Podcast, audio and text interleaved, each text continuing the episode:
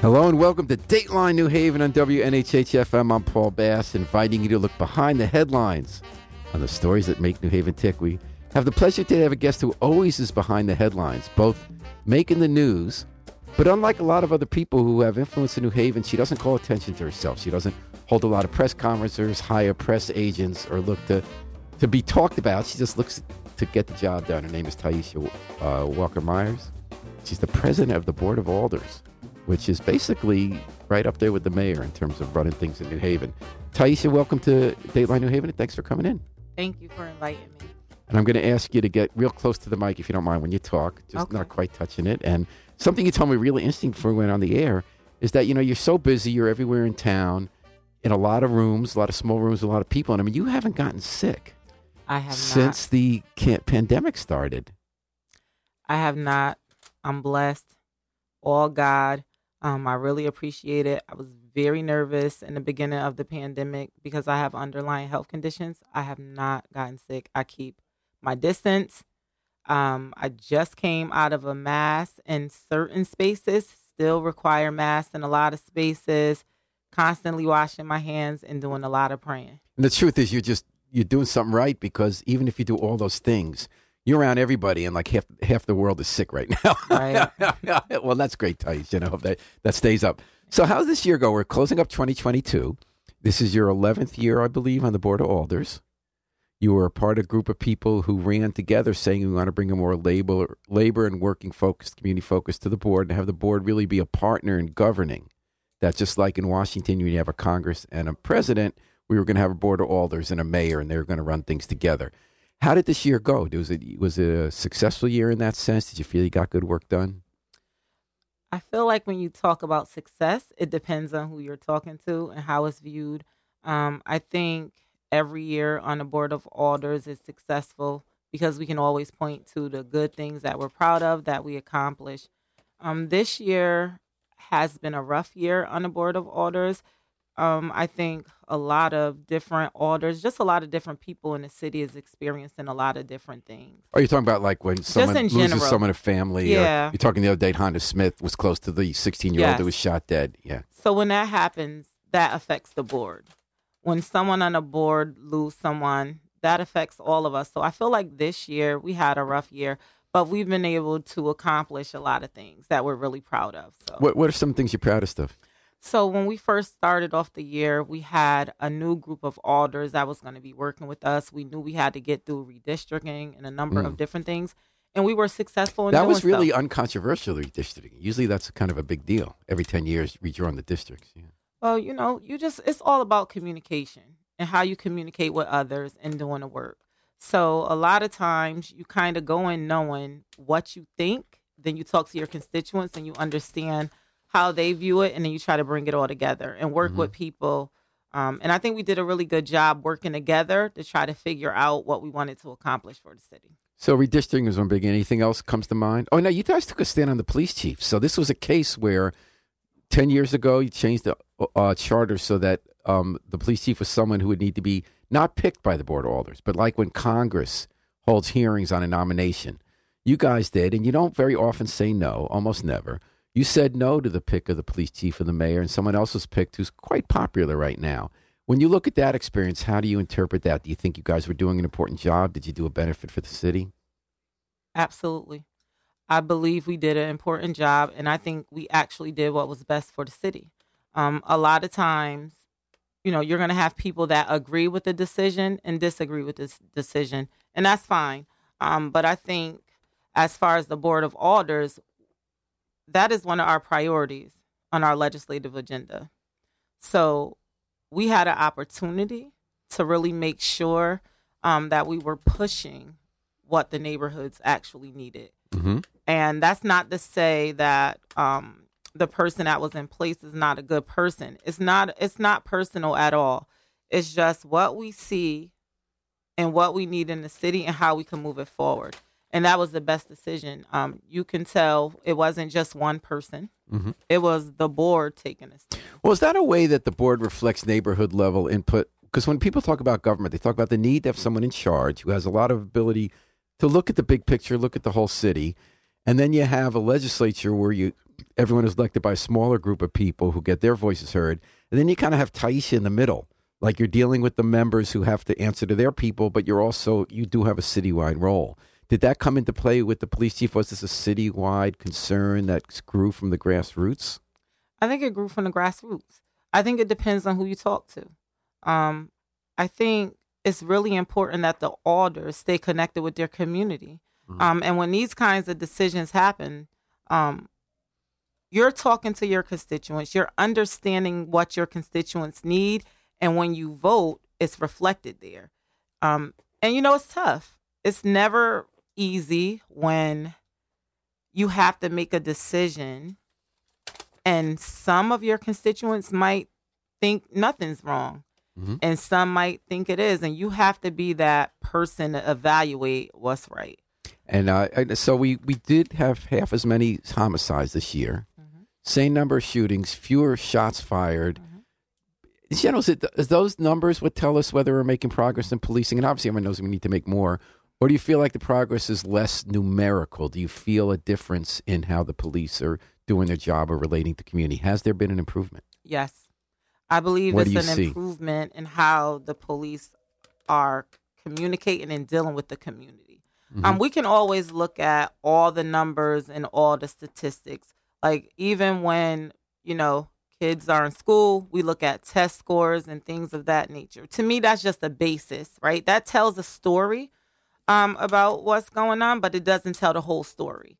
And I actually think that in conversations with a lot of the alders, that's in conversations with a lot of their community members, that some people in our city actually feel like the relationship with the police is getting better. Mm-hmm. They're seeing them more in different places, not always when something terrible happens, but in other occasions. And I think that's what's really important, because in order for our police department to be able to truly community police our residents, it has to be some type of relationship and respect built there. So I'm thinking when you first got elected in 2011, I remember the first press conference I went to where you showed up.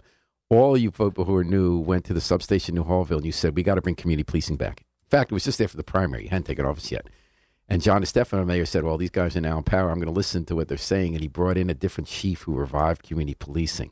It's kind of interesting. A decade later, you were back making the same push. Do you think that certain issues don't just get fixed in a day, fixed in a turn? You have to keep fighting the same battle sometimes to keep a vision in place? Because, I mean, you were saying the same thing a decade later. Absolutely. When I first came into office, I believed you could just snap your fingers and fix everything. But after being in office, I understand that it's a process to everything. And I believe things that's really important, you should always keep in the forefront. So that's how you make it better. So 10 years ago, I think what we envisioned community policing to be, I think is different today. How's it different? So when we talked about community policing, a lot of those conversations was strictly about having police walk the beat. Now we're talking about having police do untraditional things like forming and building beyond just like PAL programs and things of that nature, really connecting with the community and really understanding that it's so many different factors that go into why a person ultimately go out there and commit crime. And I'm not saying that police officers should be teachers and all of that stuff, but in essence, that's what we all are in our community. I feel like in order for us to have a city that we all could be proud of, we all have to do the work. We all have to do whatever it takes to make sure that our city is safe, our residents feel safe, and we want our police officers to go home at night to their families. And Tyisha Walker-Myers is the president of the Board of Alders. Been in office 11 years. She's doing a year-end wrap-up and a year-ahead look for us here on Dateline New Haven, WNHH, New Haven's home for community policing. You mentioned schools. That was a big issue this year. And again, numbers, too. Like Eileen Chase, superintendent, said, you know, numbers matter, but everyone kind of freaks out always saying there's some new reading number because the majority of the kids aren't reading at grade level. We had pandemic problems. But there's some numbers that are worse in New Haven than other places in the state, like absenteeism. There was an argument about whether we're using the old way of reading and whether the rest of the state and the country's moved on and we haven't. When you look at all these many hours you personally spent in hearings this year and meetings about what are we going to do about the schools? Because New Haven is like everywhere else, and that kids are just freaking out, and teachers, you know, teachers are leaving, people bouncing off the walls after the pandemic. After all that, Tyisha, the year of all this emotion, all these meetings, where do you come down now about the schools? Where are we at? What needs to be done? And what's going on? So I don't have all the answers, and I'm not going to pretend that I do. I do believe we have to have data, right? So we have to know the numbers, and we have to know be able to recognize the problem. But it's disheartening when I hear, well, we're not doing as bad as other places. I'm really not concerned about what's going on in other places. I'm concerned about what's going on in New Haven, Connecticut, because I know if children don't have adequate education, I know what that looked like for children that look like me. Mm-hmm. So I know what that looked like. So I'm concerned about how they are being educated and whether we're doing everything that we need to do for them. So we already recognized the problem. We said, you know, COVID was an issue, but we're coming out of COVID. So we kind of can't keep saying COVID. We have to put things in place that's going to tackle the issue that we recognized that COVID was going to have on our children. Because I'm pretty sure we knew having kids out of school for a certain length of time could hurt some kids, but be beneficial to others, right? So you constantly have to be in this mind frame about thinking about how to be two steps ahead and what we actually need to do, because every child learns different. I have two girls, both very smart, but they both learn different. And my mom was an educator, so I care a lot about what education. Would you like to see? Now, there's a limit to what you can do. The alders cannot make any individual decisions about schools. You do vote up and down once a year on the amount of money the city sends to schools, which is not their whole budget or even most. And you do hold hearings. This year, you guys held hearings at the alders to bring these issues to light. What do you think's been accomplished? What needs to happen next specifically in your mind? I know you don't have all the answers, but you've made it clear here and in public that you think there's a problem, that we got to deal with the problem. What do we need to do? Not more broadly, like is the new superintendent a chance to pick a certain kind of person, or what do you want to see happen? So I think the new superintendent is the opportunity to do a total reset, right? Because whenever you have the opportunity to explain your vision to someone that is going to take either office or whatever position, it's your opportunity to do a total reset. I think the Board of Alders need to continue holding hearings and bringing to light the issues that the community is bringing to them as far as schools. I think the Board of Alders and the school system need to, and the Board of Ed need to develop a better working relationship and how we could tackle these issues together, because we're on the ground too. We're not in the schools. We're not teachers and educators, but we're on the ground. We're connected to the community and the residents. So I think we can all do a better job at working on that relationship and how we can actually work together to accomplish some things. So I'm hoping that come January that we're actually working on those things of how we can work collaboratively together to address some of the issues. And one big issue you spent a lot of time on this year was affordable housing. And you folks passed a new law. We have an inclusionary zoning law that says downtown, if you're going to build new apartments, 10% have to be affordable, 5% in the neighborhoods. You feeling good about that? And how are you feeling about the overall boom in building? Are we on the right track? We need affordable housing in the city. Even working people, we're having a hard time finding housing in the city. So how you view affordable is different to different. Different residents see affordable in a different way. I actually think we are on the right track because we're doing something. I think we need to do more, right? We always could do more, and we have to look at what we could actually do. But we have to figure it out. I grew up here. I want to be able to stay here. I want my children to stay here. I don't want them to feel like they have to go beyond New Haven because they can't afford to live here, even with a good job. I'm hearing from residents that have good jobs that are trying to move to different neighborhoods for their family, and they can't afford to do so. So we have to do a better job at figuring out what ways we could actually bring different types of affordable housing here, because we have workforce housing that could be an asset here as well. So I think we need to look broadly, more broadly, on how we can bring those type of things to the city. And then ultimately, we have to start working with other partners in different places, different cities, different counties, everything. Right? I saw your face when you came to the old Farnam Courts, which is now Mill River, and there was an event there. And I had the same impression you did walking in. I said, where am I? Am I some kind of movie where they drop me in a future spaceship? Because that place used to be so run down and dangerous. And it's this really beautiful community, off Grand. You're talking about going there as a kid. And, you know, I think sometimes people don't pay attention to how much the public housing has improved in New Haven. I don't know if you have that view, too. You have a lot of it in your district. I don't know how much the housing in your district has improved. I know that in Dixwell and West Rock and Fairhaven has been quite an improvement. Has it? Yes, I was impressed with Farnam Courts. I used to live in Farnam Courts. Oh, you lived in there? Yes. I thought you said you used to visit. No. I lived in Farnam Courts when I had my, not as a kid, as a teenager. Mm-hmm. I lived in Farnam Courts, so it was amazing to see how it transformed. It was amazing. It's beautiful.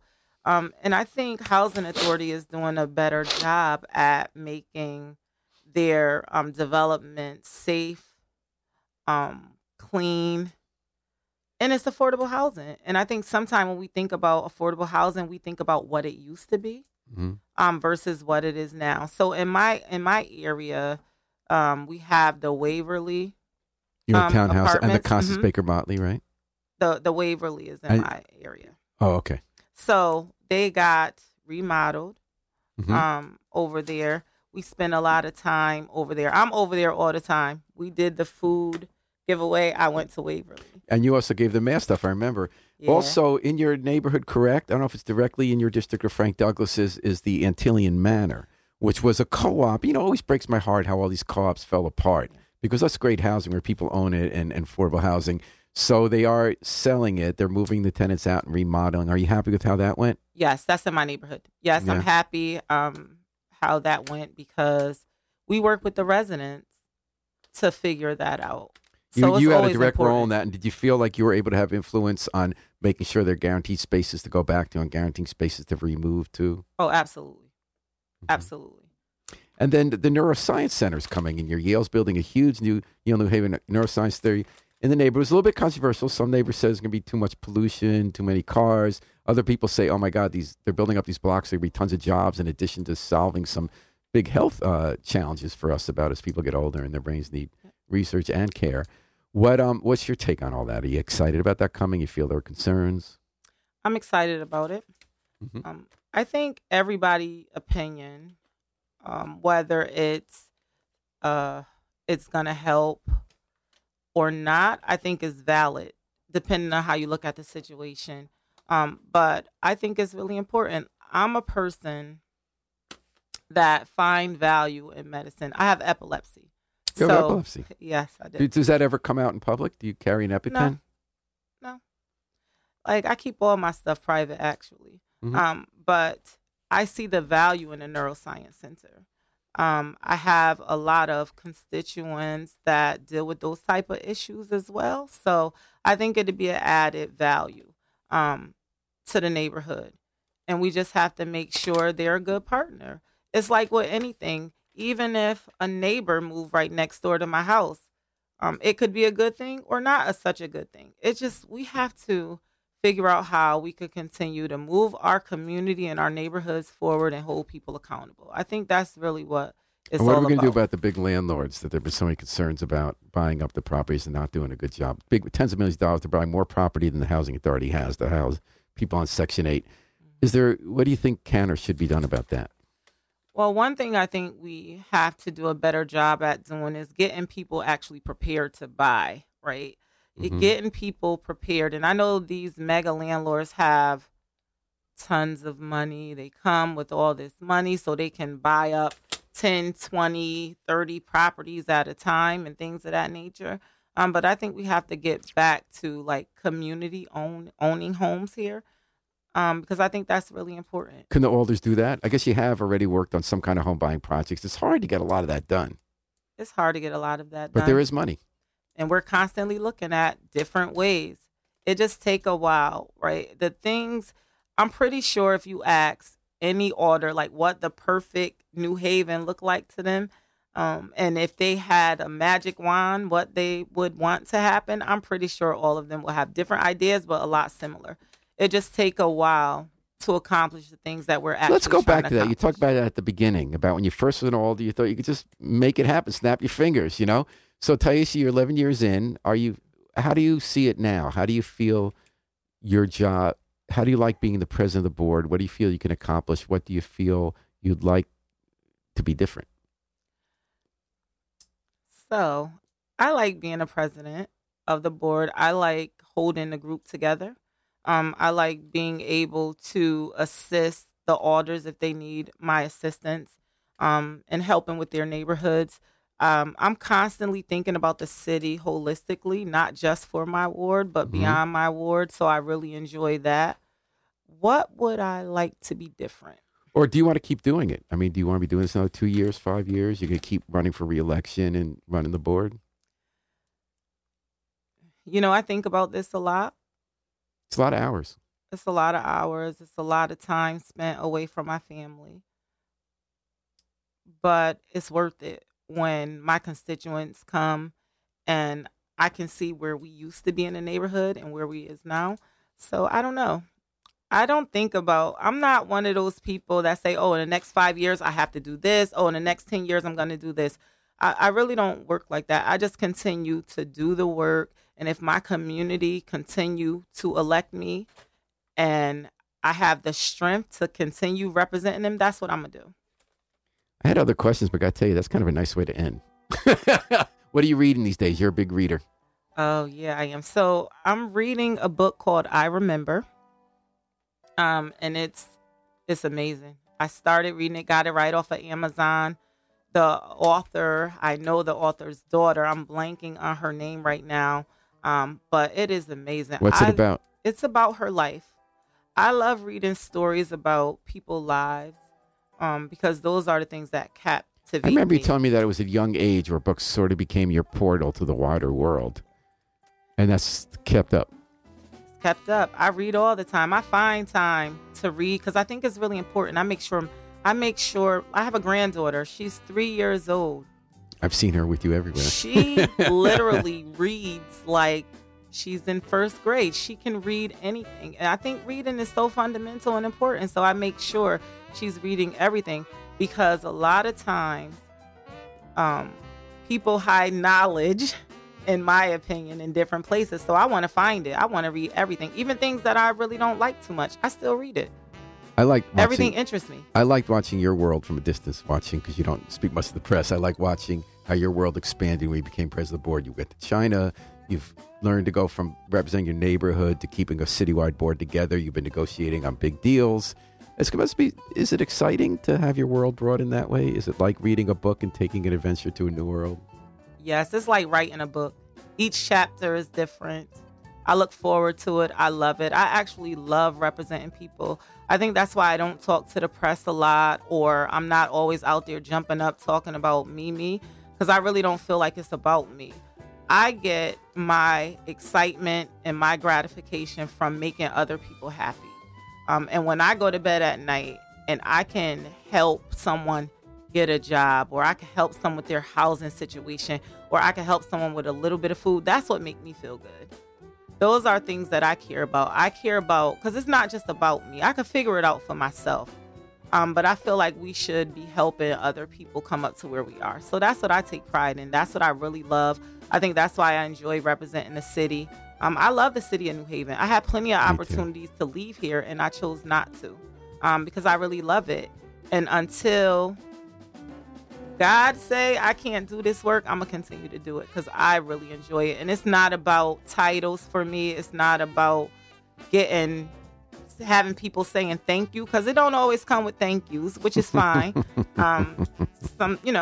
That's fine. I just really enjoy helping and representing people. That's my passion. I feel like that's what I was put on this earth to do. So I want to make sure I'm living out my own dream for myself. I hope that you continue living out the dream in 2023 and well beyond, Tyisha Walker-Myers. Thank you. Thank you so much for stopping by WNHH FM with your busy life. And congratulations on a busy year. And I hope that many more successes to come. We're going to take a break, folks. We're going to listen to the Afro Semitic Experience performing I Wish I Knew How It'd Feel to Be Free from the group CD A Plea for Peace. And then we're going to be back with Tom Goldenberg, who is looking for a title, Mayor of New Haven. We'll see what he has to say. Enjoy the music. We'll catch you after the break.